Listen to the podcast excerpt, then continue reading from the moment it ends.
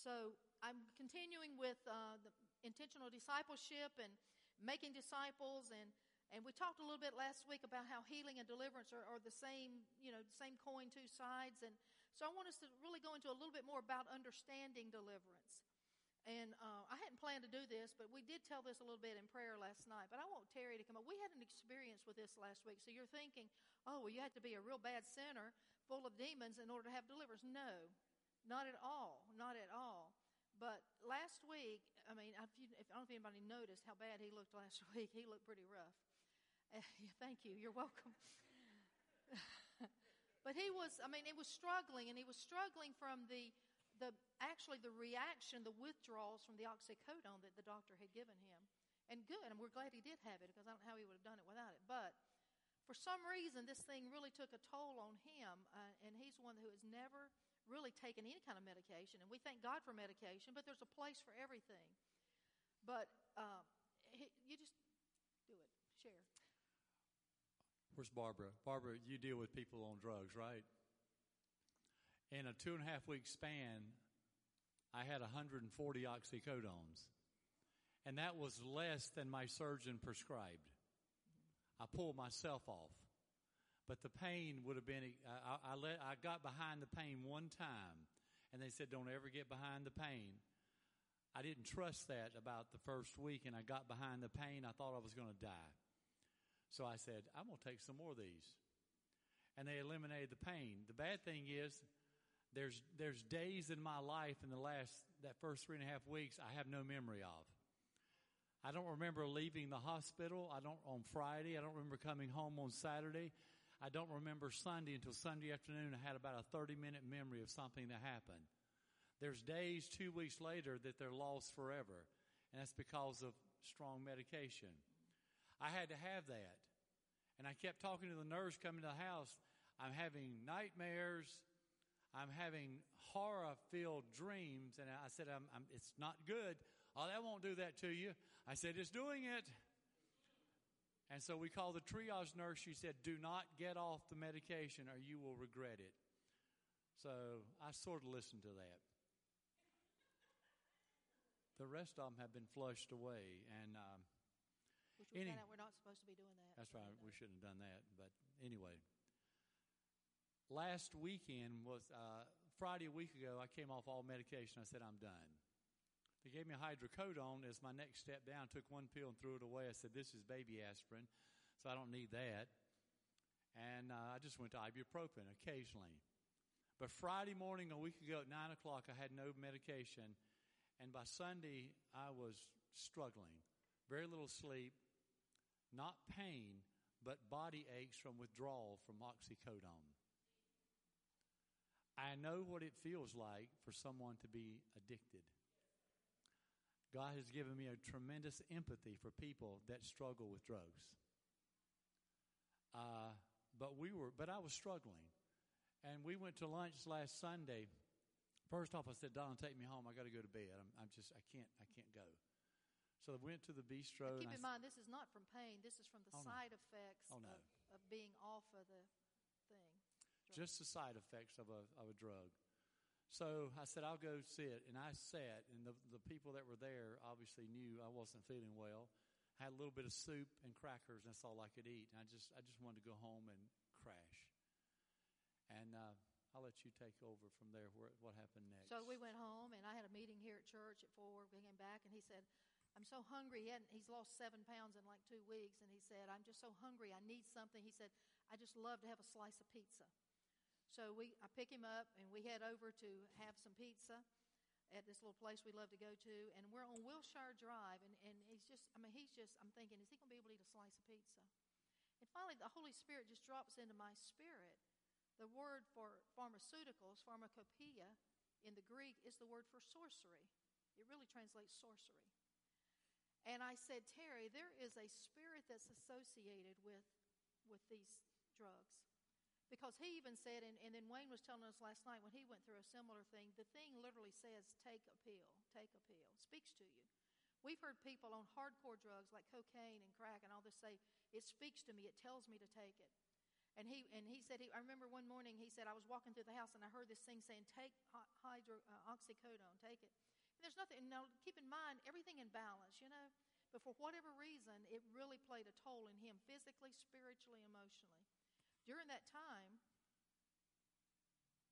And understand this, and if you don't agree, just too bad because it happened. I couldn't pray for three weeks. I couldn't read the word. I didn't hear from God. I didn't I never gave it a thought because all I did was sleep. Remember, I had entire days that were gone. I'll never remember those days. So I did I didn't and you would say, "Well, just pray, brother, and call on Jesus." I had no thoughts of God. I could not think. I couldn't process. There was no, it was just, I was flatlined for three weeks. So when we were driving down Wilshire, I was driving because he couldn't drive. Uh, that day he couldn't drive, and I, the Lord dropped in my spirit this pharmacopoeia means sorcery, and I said, Terry, there's a spirit associated with this, and that's what we were feeling.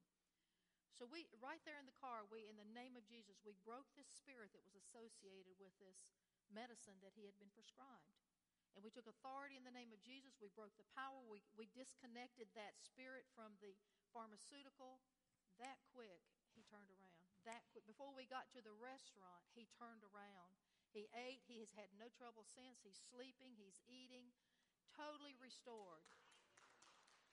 So you see, it's not just somebody who has demons. I mean, that's not what we're talking about. Did you want to say something, Christina? This is a serious matter uh, for many people, by the way. when um, my son was taking um, when he went through his his stuff that way he went through uh, i don't want to go into detail but, and uh, i remember he stayed in the hospital for a week and the doctor is giving strong medication like oh my goodness i can't even pronounce the name of it but i remember the holy spirit said to me take the medication and pray over it mm-hmm.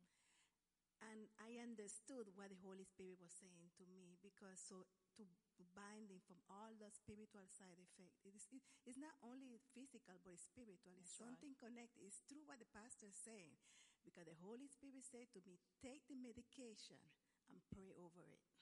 Oh, that's powerful. Thank you. And I would do that if I were you. We thank God for doctors and medication and technology. And some people can take it and not have an issue for whatever reason. It, it was it really affected him. But don't you love when Holy Spirit speaks to you?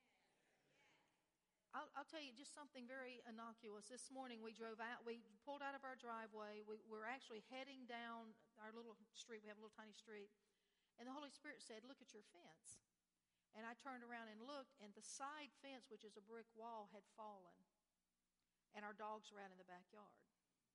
I said, Stop it. We've got, look at the, the fence has fallen. So we go back to the house, lock them in. But I'm thinking, you know, they could have gotten out, been anywhere in this two and a half. I'm so, I said, told him, I said, I'm so thankful for Holy Spirit. I don't know when I've ever driven out of my driveway and turned and looked at my brick wall fence. So I, I'm telling you, Holy Spirit is so practical. He wants, he wants to preserve everything in our lives, everything in our lives. And, and so deliverance is one of the most misunderstood, feared, and misused biblical tools that we have. And most churches completely ignore it because they think it's all the stuff you see on TV with the exorcist. Things like that have done so much, and I'm sure the devil smiled all the way to the bank on that movie because it gave such, I mean, people tur- head turning around and all these other things. What I've never saw it, but I, I heard about it. So anyway, so we these these things we see on TV can give such a bad rap to what the Word of God really says says to us, and it creates a state of fear. It's the least used but the most critical tool for the victorious life of the Christian. We prayed. I mean, we prayed so many times during these four weeks, but you know what? The Lord said there's a spirit associated with that. We had to break it off for Him to walk in victory. And if you were with Him, and especially those who went to lunch with us last Sunday, you saw the shape He was in last Sunday. It was, it was even, it was so bad that even the restaurant sent us a $50 gift card hoping he got better. Seriously. And how many times has that ever happened? They, and and uh, Debbie, the lady that is one of our servers, favorite servers, she said, "What's wrong with him? Is he okay?"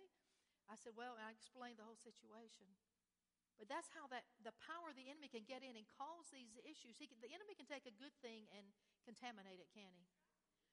And when we lead people into a relationship with Christ, when we we're talking about um, discipleship, and we ignore deliverance, we set them up to fail.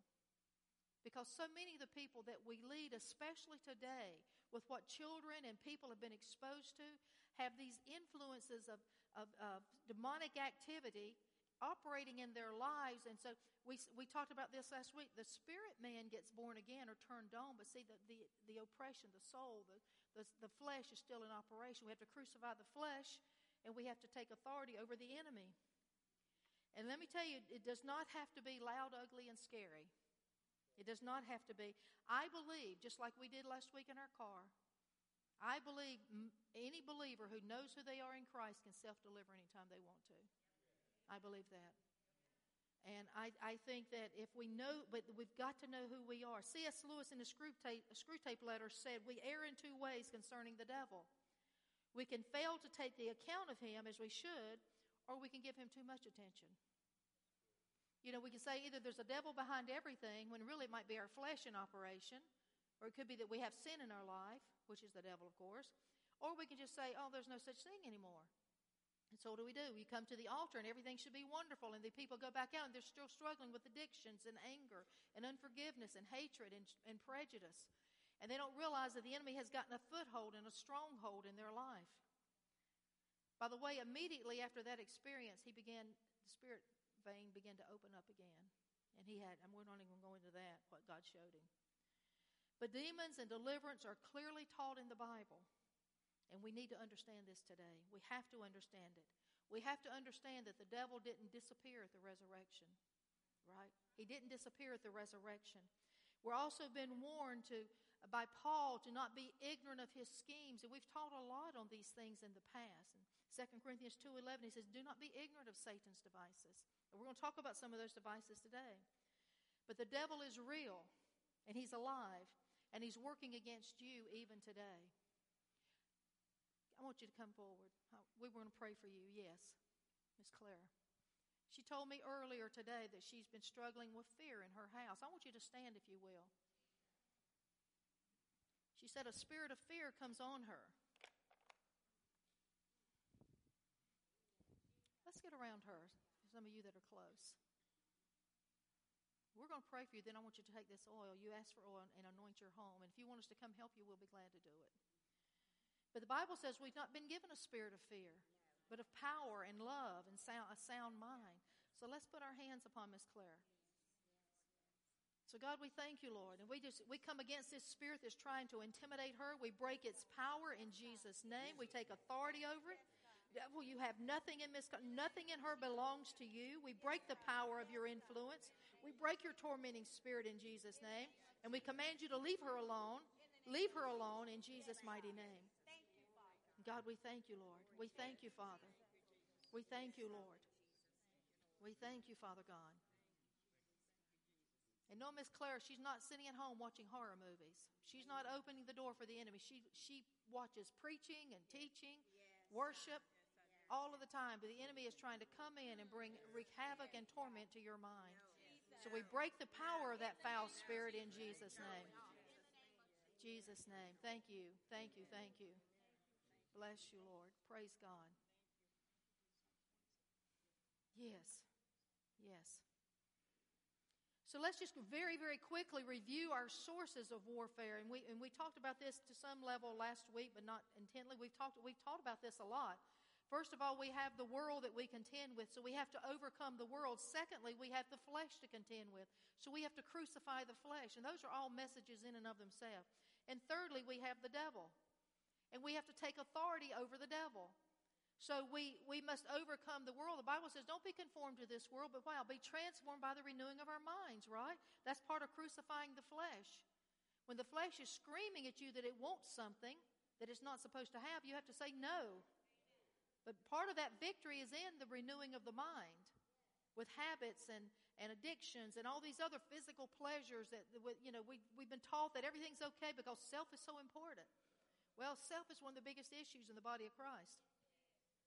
But then the devil, and we have to know, we have to know who we are. to take authority over the devil.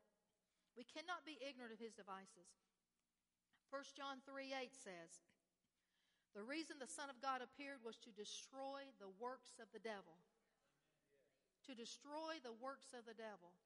Now, what, just tell me, what are some of the works of the devil? Shout it out. What's some works of the devil? Sins are obvious. What's some examples of that? Gossip, lying, pride, drugs, alcohol, pornography, sexual impurities, all of these. How about, how about fear? That's the work of the enemy, isn't it? It's the work of the enemy. So to evangelize the world for Christ and make disciples as we're commanded, we must also challenge the rule of Satan in the lives of people. So when we go out and we are discipling people, we have to challenge the authority that Satan has been given in their lives until they themselves know how to take that authority for themselves. So we, as part of the teaching that we have to do, excuse me, just as Jesus did when he walked the earth. See, the same works he did, we are to do. The same works he did, we are to do.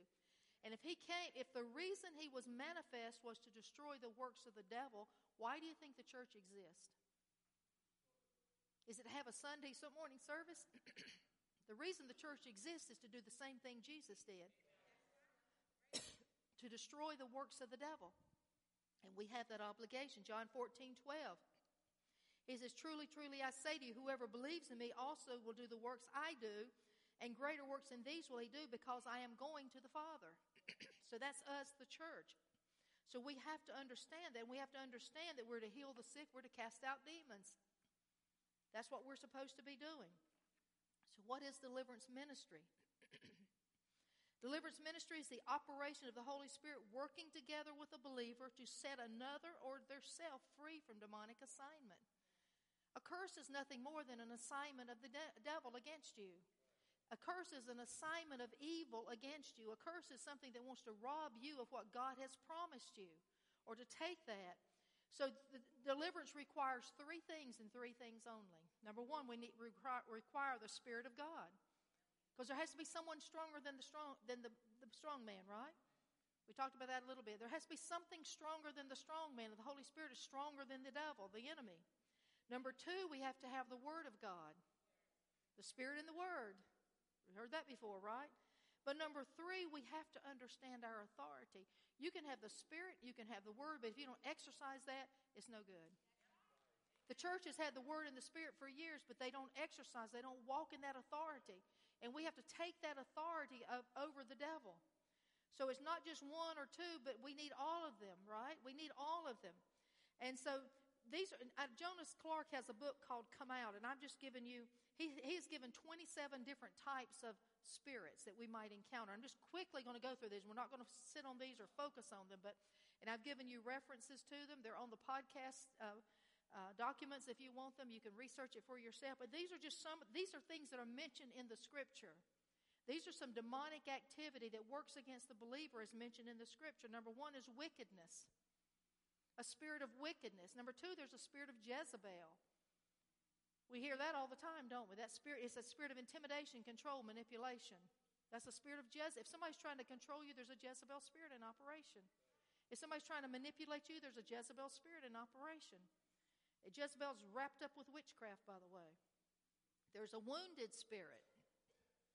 There's a wounded spirit. You know, you ever seen somebody just walk around like they were wounded? I had one guy that came here and we were he was pray, we were praying and praying and praying for him and one Saturday night the Lord says he's got a spirit of self-pity or a wounded spirit. I said in the name of Jesus we need to rebuke this spirit of self-pity. He did that the man began to make progress. Because it made him a victim of his circumstances. And that's that victim mentality by the way. See, we got to walk away from that victim mentality. Everybody everybody's been done wrong, right? Let's get over it and walk through in, in the victory God has provided for us. Number four is a spirit of oppression. Number five, a spirit of bondage. Six, a spirit of sorrow, a spirit of fear. We just dealt with that for Miss Clara. How about a spirit of insanity? Notice how many of these might have psychiatric and psychological names associated to them today.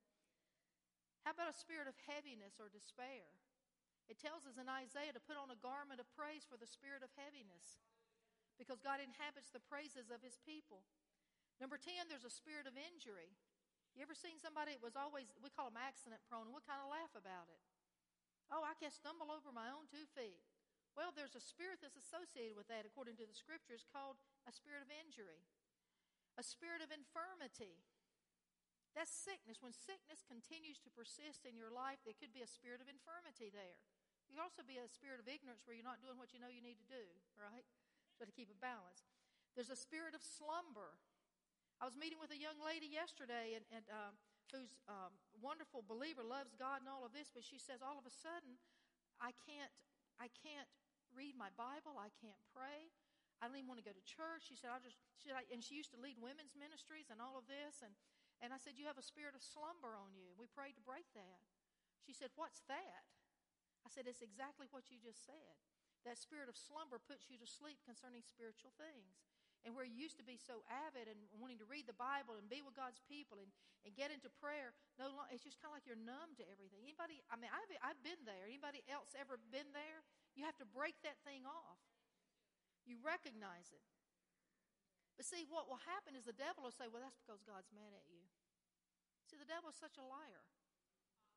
And then there's a spirit of jealousy, a spirit of perverseness. There's a spirit of divination.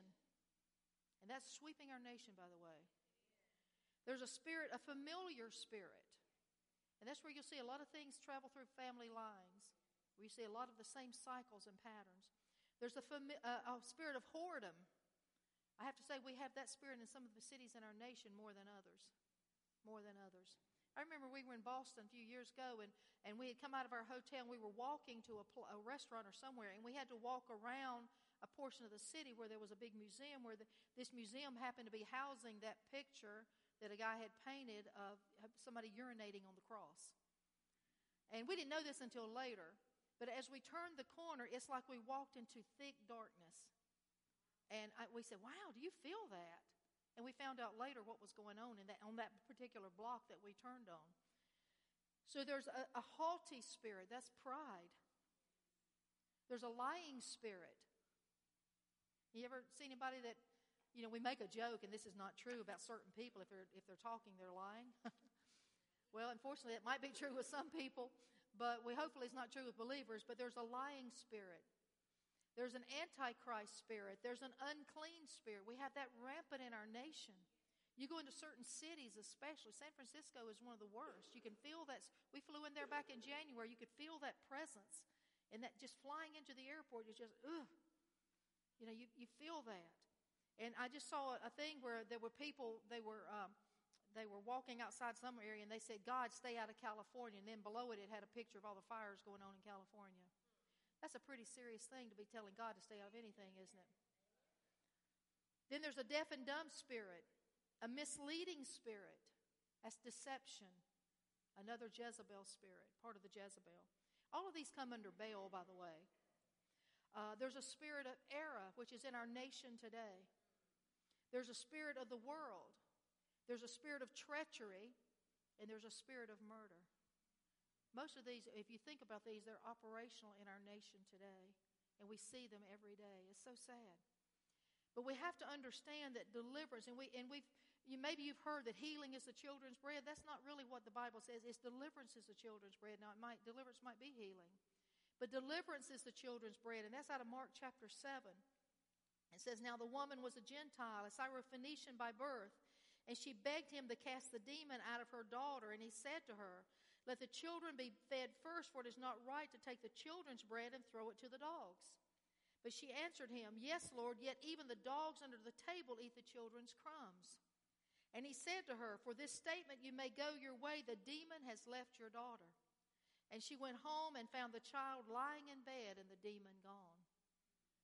And the demon gone. You, we have that authority. Let me tell you, if you have children that are acting up and let me tell you, they may, if they've been playing a lot of these crazy video games, if they've been seeing things they shouldn't be seeing, that's an open door for the enemy.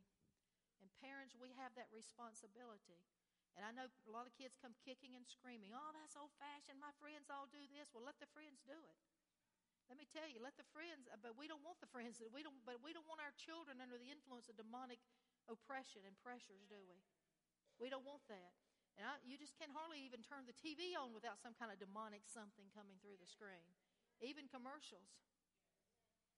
And, and so it was a very common practice in the New Testament among Jews, and it was a major part of Jesus' ministry. And we looked at this last week in, in various scriptures in Matthew and Mark, where it says where Jesus would go out to heal the sick, and, and he would heal all of those who were oppressed by devils. And he cast out the spirits with a word and healed all that were sick. See, you have that authority. We cast out, and he says, How do you know the kingdom of God has come? Because of deliverance. That's what he basically said. If you're seeing demons get cast out, you know that the finger of God is doing this. We have that authority because we have the word of God. But see, demons like to make a show of things. And sometimes things do happen. We've seen that, but rarely should it happen. But as believers, you have the authority to come against whatever's trying to afflict you, just like we did last week. We recognize that thing. And so in Matthew and Mark 16, it says, These signs will accompany those who believe. They will cast out demons. That was our scripture last week. We see healing and deliverance are very, very closely related. Acts 10 38 says how God anointed Jesus of Nazareth with the Holy Spirit and with power. What did he do? He went about doing good, healing all who were oppressed by the devil. Healing all who were oppressed by the devil. For God was with him healing all who are oppressed by the devil. Luke 13, 11, he saw a woman who'd been crippled by an evil spirit. We talked about this last year. It says she'd been bent over for 18 years and was unable to stand up. And what did Jesus say? Should not this daughter of Abraham be set free from Satan? So this woman had been sick for 18 years. We talked about the woman with the issue of blood who had said she had pretty much spent all she had, been to doctors, and was none the better. And Jesus just touched her, and that demon spirit of infirmity left her. Matthew 8 says, That evening, many demon possessed people were brought to Jesus. He cast out the evil spirit with a simple command. See, that's our example, that's our role model. And he healed all the sick. Do you see the association there? Cast out the spirits, healed the sick. This fulfilled the word of the Lord through the prophet Isaiah, who said, He took our sicknesses and removed our diseases.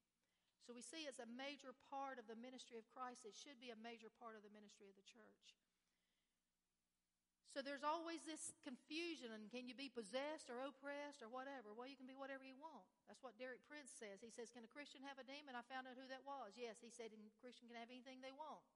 But we don't want a demon, do we? But the word oppression is a supernatural external attack. Many times that's that voice saying, Go ahead and take this. Or go ahead and kill this person. You know, we've had, what about the people that are running into the schools? A voice is speaking to them. I, I was with a, a, young man that I was doing an assessment, this was about a year ago, and, and he was saying, I hear voices. And I said, So when's the last time you heard a voice? He said, Right now. And I said, So what's the voice saying? And he said, F you, except he didn't say F. And I said, So have you, when's the last time that voice told you to kill yourself? He said, He said, Today, this morning, this morning. So we immediately called in the, the, you know, the reinforcements because here I'm sitting with somebody who this spirit is talking to him, telling him to hurt myself and to kill himself. And so we had to go another route with that. But you, we have this happens all the time. And I guarantee you, please don't raise your hand. There's many people in here who've had that voice tell you, you might as well go ahead and end it. It's never going to get any better. I've had some of you tell me this. You've dealt with this. The problem is, do you have a plan? But so that oppression is that external attack, and, and possession is that which is basically an, a demon causes passivity in the person and thereby controls the person. So, can a Christian be possessed? I don't believe so because possession indicates ownership. So, I don't believe a Christian can be possessed, but I believe they can be oppressed. It's kind of like if you have a house and you got eight rooms, and one of the rooms has got the lights burned out in it. There's darkness there, right? Where the rest of the house has light but that particular room has darkness. And many times, what we'll see is that we'll see believers who have a particular issue in their life that they can't seem to get the victory on. For instance, pornography. We see a lot of we, a lot of people are involved with pornography, and they love God and they wish, I wish I had the victory, and I'm trying everything I can do. Or drug addiction, or anger. But these are areas where they they've remained passive and they've allowed the enemy to control them, and they don't know how to take authority over that part of their life. And that's where we, as the body of Christ, need to come together and say, hey, we're going to show you, we're going to lead you into this thing called deliverance and keep ourselves clean. You know, there's, uh, you know, we, the Bible tells us we're to keep ourselves, uns- pure religion is that we're to love the, you know, the widows and all this, provide for the orphans, and says, and keep yourself unspotted from the world. How do we do that? How do we keep ourselves unspotted from the world? Sometimes, you know, you, you're going to get contaminated. You're going to get a little dirty, right? So what we need to do is get ourselves un, undirty, get ourselves clean.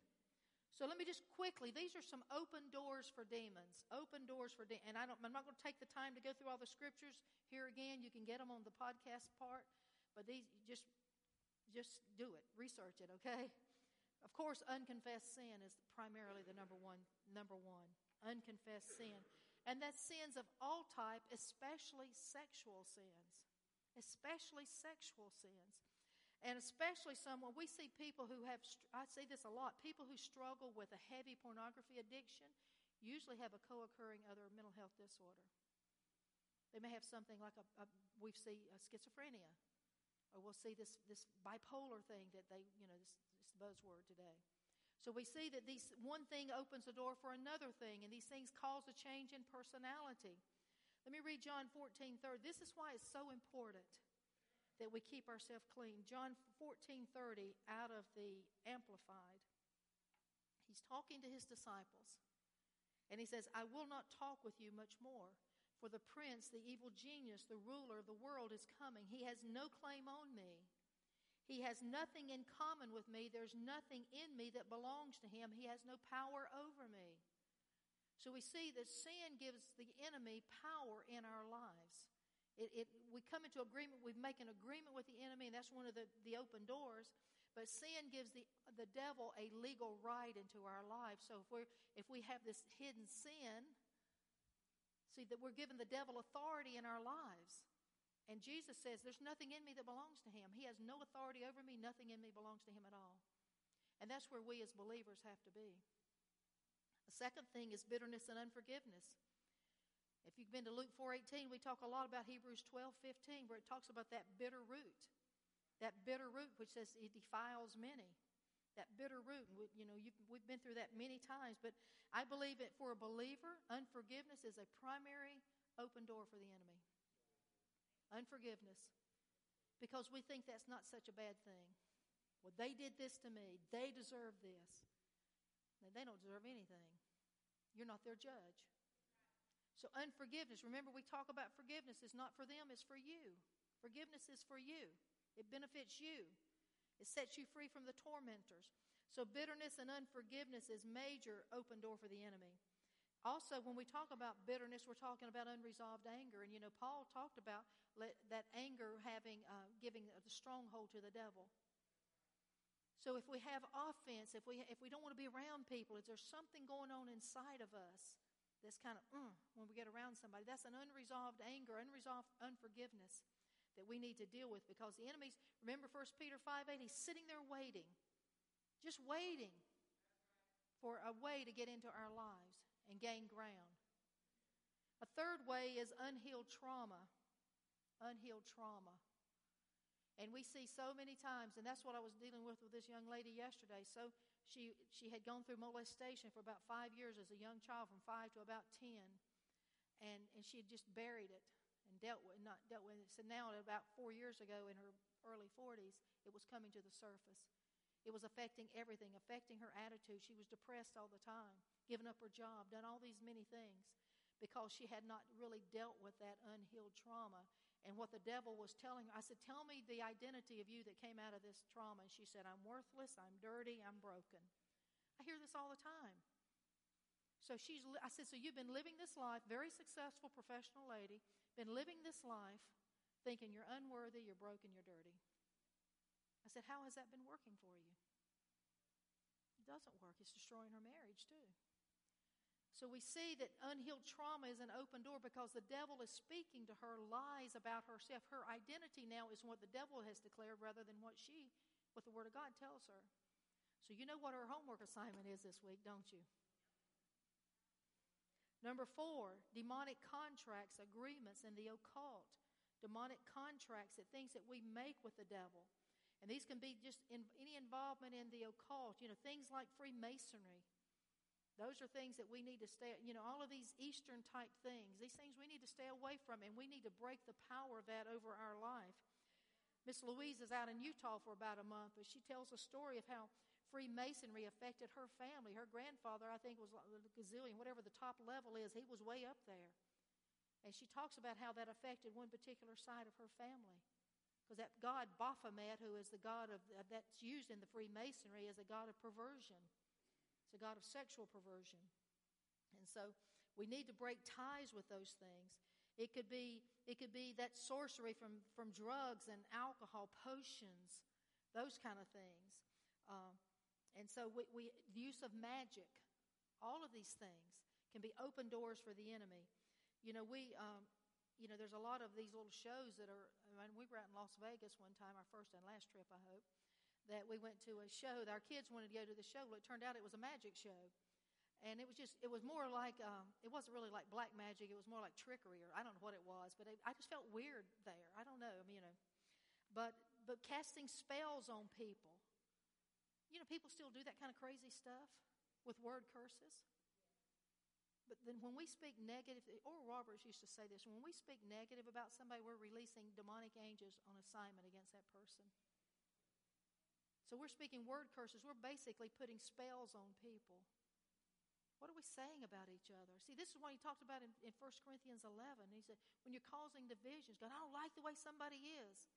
I don't like the way they act. I don't like who they vote for. And you know, we got an election coming up, a, a, small one this week, but let's don't get all upset about who people vote for. Let's love them, okay? And let's don't bring that mess into the church. We're not going to tolerate it in the church, okay? We're not tolerating in the church, okay? And you need to be careful what you post on Facebook, okay? It creates division in the body. It really does. So, so demonic contracts. Five is generational curses. We talk, we've talked a lot about that, especially in Luke 4.18. Those things that kind of travel down through the family. We talked about familiar spirits and familial spirits. Those things that, that we see in, in you know, anger and attitudes and prejudices. These kind of immoralities, all these things can be generational. Physical issues can be generational. You know, the minute, and we talk about coming into agreement, the minute I say, well, my daddy had a high blood pressure, his daddy died of a heart attack, so I guess that's my lot in life. I just came into agreement with the devil. I just made a contract with the devil that I'm agreeing with that assignment that's upon us. So, what do we have to do? We have to say, okay, God, what do I need to do to make sure that doesn't happen in my life? And God will give to us a plan, right? He's a God of miracles, but He's also a God of a plan. So, so number six is idolatry. That's anything that's more important to God. More important than God, excuse me. Anything that's more important than God in our life. And it doesn't have to be bad things, it can be good things. You know, it could be jobs, it could be finances, it could be uh, people, it could be church is not more important than God, by the way. Now, God wants us to be in church, right? But God is still number one. And, and our family is supposed to be number two after God, I believe. And so, you know, work and, and church activity should fall down there. But, you know, he said, don't forsake the assembling of yourselves together. Why? So you can get delivered. Just you can get messages. You can get taught the Word of God so we can equip the saints to go out and be victorious. You know, we're not here just to have goosebumps. I told Terry, I said, Aren't you glad you came to prayer last night? Just sitting there, minding his own business. God zaps him and heals his knee. Don't you just love it when God does that? Didn't even ask him for it. Just sitting there. Wow, wait a minute. Wait, the pain's gone. The swelling's gone. Pulls up his pants. There's, there's no swelling there. Just minding your own business, right? And God was minding his. God will do that to you sometime. Driving out of your driveway, and the Holy Spirit says, You better check your wall. You know, that means you know how I love my dogs, right? If my, if my dogs got missing, all of you would be in a search with me, right? I would enlist every one of you. We'd be covering whole Cabarrus County.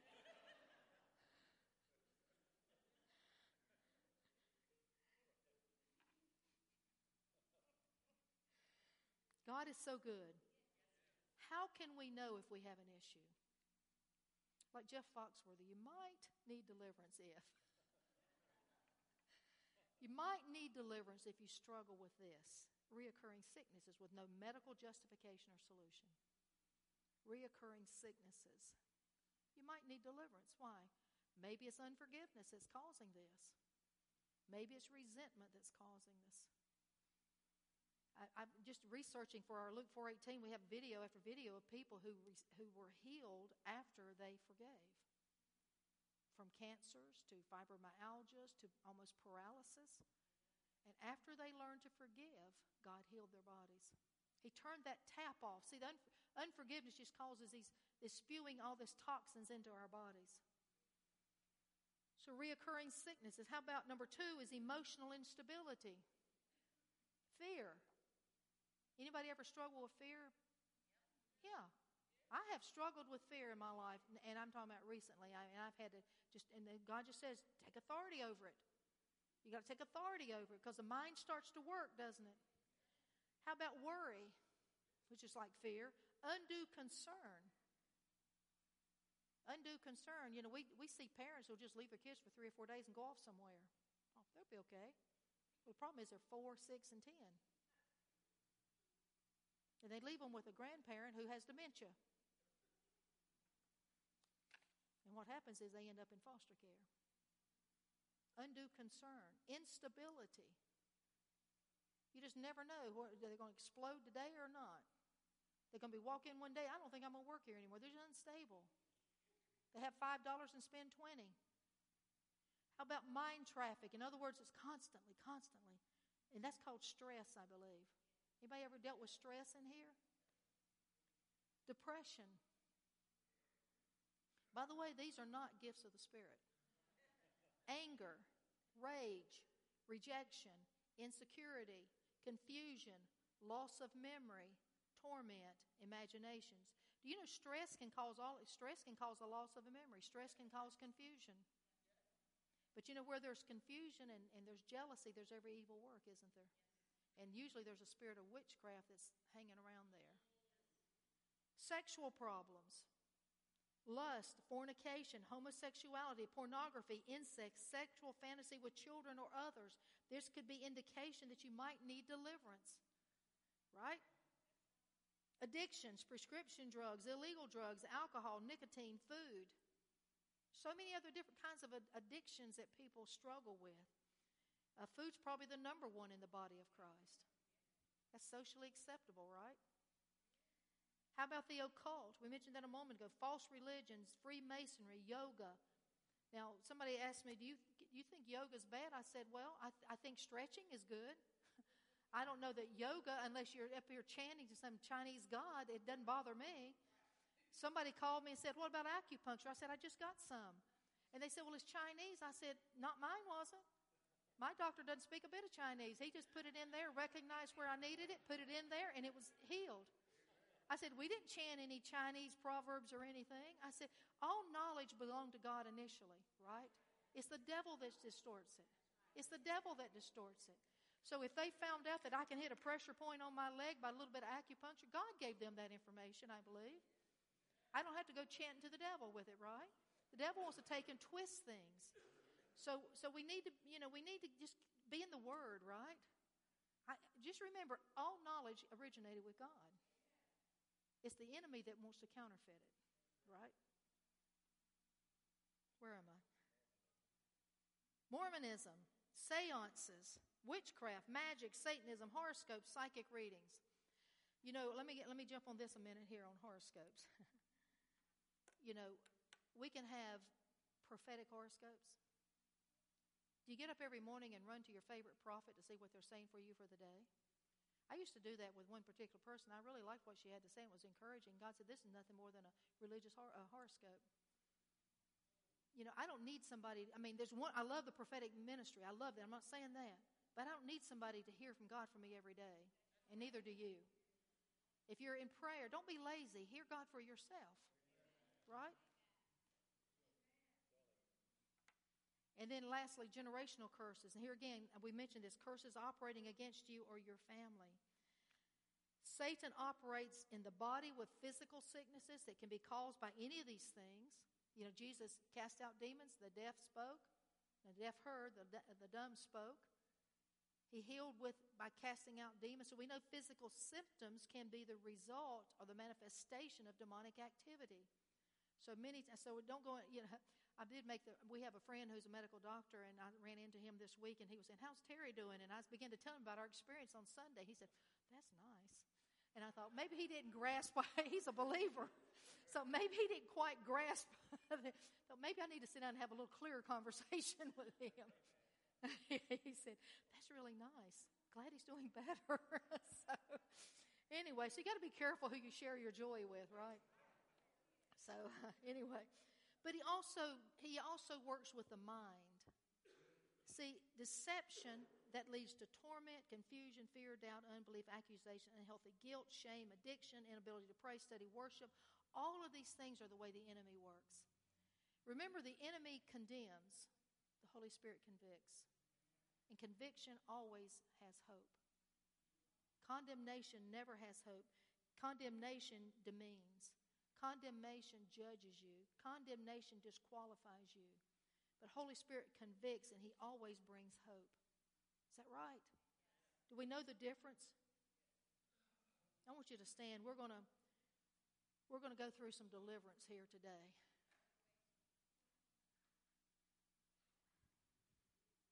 Don't raise your hand, but did anybody think, wow, wait a minute, I might have this, I might have that, I do this, I do that? Anybody anybody go through that? Well, I hope that in the process, and I want you to get these notes, but in the process, yeah, she wants my notes. You can't have now, yeah, gotta wait till I finish. God's going to reveal to us. And the, you know, like we said, our we are geniuses at justifying behavior. We're geniuses at justifying our behavior. We're geniuses at justifying my activity. Even people who've been traumatized will justify their current behavior based on the fact, well, this is because this is what happened to me. You know, I was I was this when I, I was molested, I was abused, and this is why I act this way. And I'll say, well, then you need to quit acting this way. It might explain your behavior, but it never excuses your behavior. There's a big difference. And so, so what we have to do, four little steps, they all start with R's, okay? I actually had them starting with C's, but I thought R's were easier to remember. Okay. Do what works for you, right? Number one, we have to repent of any and all sin that has opened a door. Any and all sin. So, probably every one of us could re- repent of any unforgiveness or bitterness or strife or whatever that we have been a part offenses. God, forgive me. Lord, forgive me for these sins that I've allowed the enemy to, to dupe me on, that he's, I've allowed the open door to come in, that I've allowed myself to become offended. Forgive me, God, for this. And so we have to, in 1 John 1 9 says, He's faithful to forgive us and to cleanse us. How many's use that every day in their life besides me? God, you know, your word promises me. You know, I didn't have this right attitude, I said this, I shouldn't have said this. God, forgive me. You said you'd forgive me and cleanse me. And you know what? His word is still truth. There's no shelf life on the word of God, by the way. There's no shelf life on any scripture. So we need to repent. Secondly, we need to renounce. Now, this might be something that's a little new for some people. We, renounce that sin and take back any ground given over to the devil. See, if we're, if we're walking in offense and unforgiveness, we've given the ground devil. If we're walking in anger, we've given an open door to the devil. There's a stronghold that's been in place in our life. So we have to cast down that stronghold. And how do we do it? We cast down the stronghold by speaking the word of God over our situation. Um, was it 1 Corinthians, 2 Corinthians 10? So we have to break down, take that ground, break off any demonization that has occurred. So, God, I believe that my, I realize that my anger has caused a certain passivity in my life. I've allowed the enemy to control my attitude. I've allowed the enemy to affect my life. I'm taking back that ground. I rebuke the enemy, and I'm, I'm taking authority over the enemy, which is the next one, is that we rebuke the enemy. We command demonic influence and oppression to leave in Jesus' name. That's what we did last week. Now, was there open sin with him taking those oxycodone? No, he was doing what the doctor told him to do. But the enemy somehow uh, there was a connection. We don't. I don't have to understand it. Let me tell you, I don't have to understand it. When it was as different as day and night, black and white, 180 degrees before we ever got to the place where he was going to eat that slice of pizza. And th- those of you that saw him Sunday saw how bad he looked Sunday.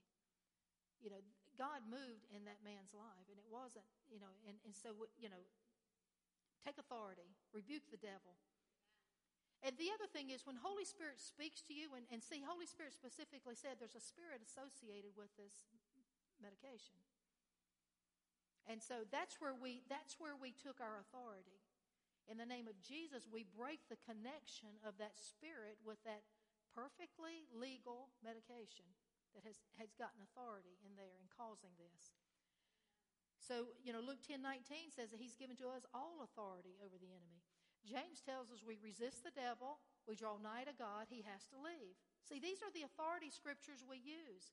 You can use those over your children, by the way. You can use them over your children. I pray over my grandchildren all the time. I don't have any idea how God's going to work out some stuff, but I know He is. He's promised. He's promised. And then, fourth, is we have to receive the promise of God's word through the authority given to us in Jesus' name. We receive that. God, I thank you. You mentioned Psalm 27 is a wonderful. I would have fainted had I not expected to see the goodness of God in this life. I would have fainted had I not expected to see the goodness of God in this life. So we want that's what we want to do. We want to we want to repent. We want to do some deliverance. And let's just use this fear thing. Let's just use the fear thing that Miss Claire was dealing with. Because I have a feeling other people in here have dealt with fear. Right? Is that a right assumption? Maybe even today you're dealing with fear. You know, maybe God has told you to take a step of faith. And that was last week, and all the emotions were high. Man, we're going through. And then this week, it didn't happen overnight. So all of a sudden, God, are you coming through? We're going under, God. What's happening? We don't see things happening like you promised 24 hours ago. So I'm going to lead us in this, and I want you just to, if this is you with fear, you can substitute your own sin.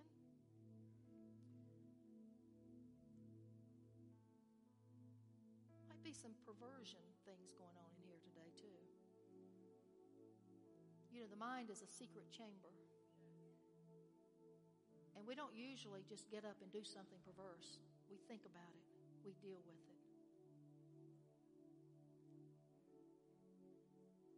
Might be some offense going on. Critical spirits, jealousy, strife, holding grudges, taking up somebody else's offense.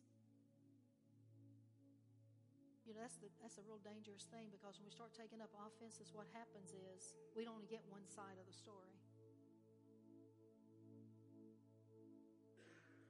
So let's just begin. So, Father, in the name of Jesus, God, I repent of the sin of fear because fear is not trusting you. Father, fear is saying that you're not enough. So, God, I repent of that sin. I ask you to forgive me. I ask you to cleanse me of the unrighteousness that, is, that fear has brought into my life. God, when we say we're afraid, we're saying we don't trust you. So, God, we repent of that fear. Father, I renounce any ground that the enemy has taken because I have opened the door with fear. I renounce, Father God, when I have been paralyzed because I've been afraid to move because of fear. I close the door on that fear right now in Jesus' name. God, I renounce any promises you've given to me that I have not grabbed hold of because of fear, because I don't trust you, Lord. I take back that ground. And God, I, I, I claim those promises for my life. And God, I re, now in the name of Jesus, I rebuke you, Satan. I rebuke a spirit of fear off of my life in Jesus' mighty name. And I take authority over you, and you must flee. The Bible says, I draw near to God. I rebuke you, devil. You got to go. So go, be gone in Jesus' name. And God, by the power of your word, I receive the promise. You are not a man that you can lie. God, you will not say something and change your mind. You will not make a command. Your word never returns void. So, God, we thank you. I thank you, Lord. I receive the fullness of that promise. God, I ask you now to empower me to walk it out. And when that enemy comes back with those thoughts that's going to create fear in my mind, I'm going to raise up a word of God out of my spirit man. And I'm going to say, no, but this is what God's word says about this. The devil might be saying you're going under, but God says, I will supply all of your need. That's what the word of God says. The devil might say you're broken, you're dirty, you're no good, but I am a child of God. I am a masterpiece according to Ephesians 2:10. There's nothing I can't do with my God. All things are possible. God is a God of the impossible. God, I refuse to believe the fear that mankind tries to put upon us the labels He's put upon us. Because you have a plan to walk me out of this thing, Father God. Thank you, God. You have a plan, Lord. Thank you, God. And I refuse to allow fear to rule and reign in my life one more day. In Jesus' name. So, Father, not only do I rebuke fear, but I take on that spirit, that empowerment of Holy Spirit. And I walk in that spirit. I walk in that spirit. Thank you, God. Fill us full to overflowing with your presence. God, we bless you. We praise you. We thank you, God, for your word today. Mighty name of Jesus. Amen. So now we're free. We got to stay free. Ephesians, the one final scripture, Ephesians 6, 10, and 11 says a final word. Be strong in the Lord and in his mighty power. Put on all of God's armor so that you'll be able to stand firm against all the strategies of the devil. Amen.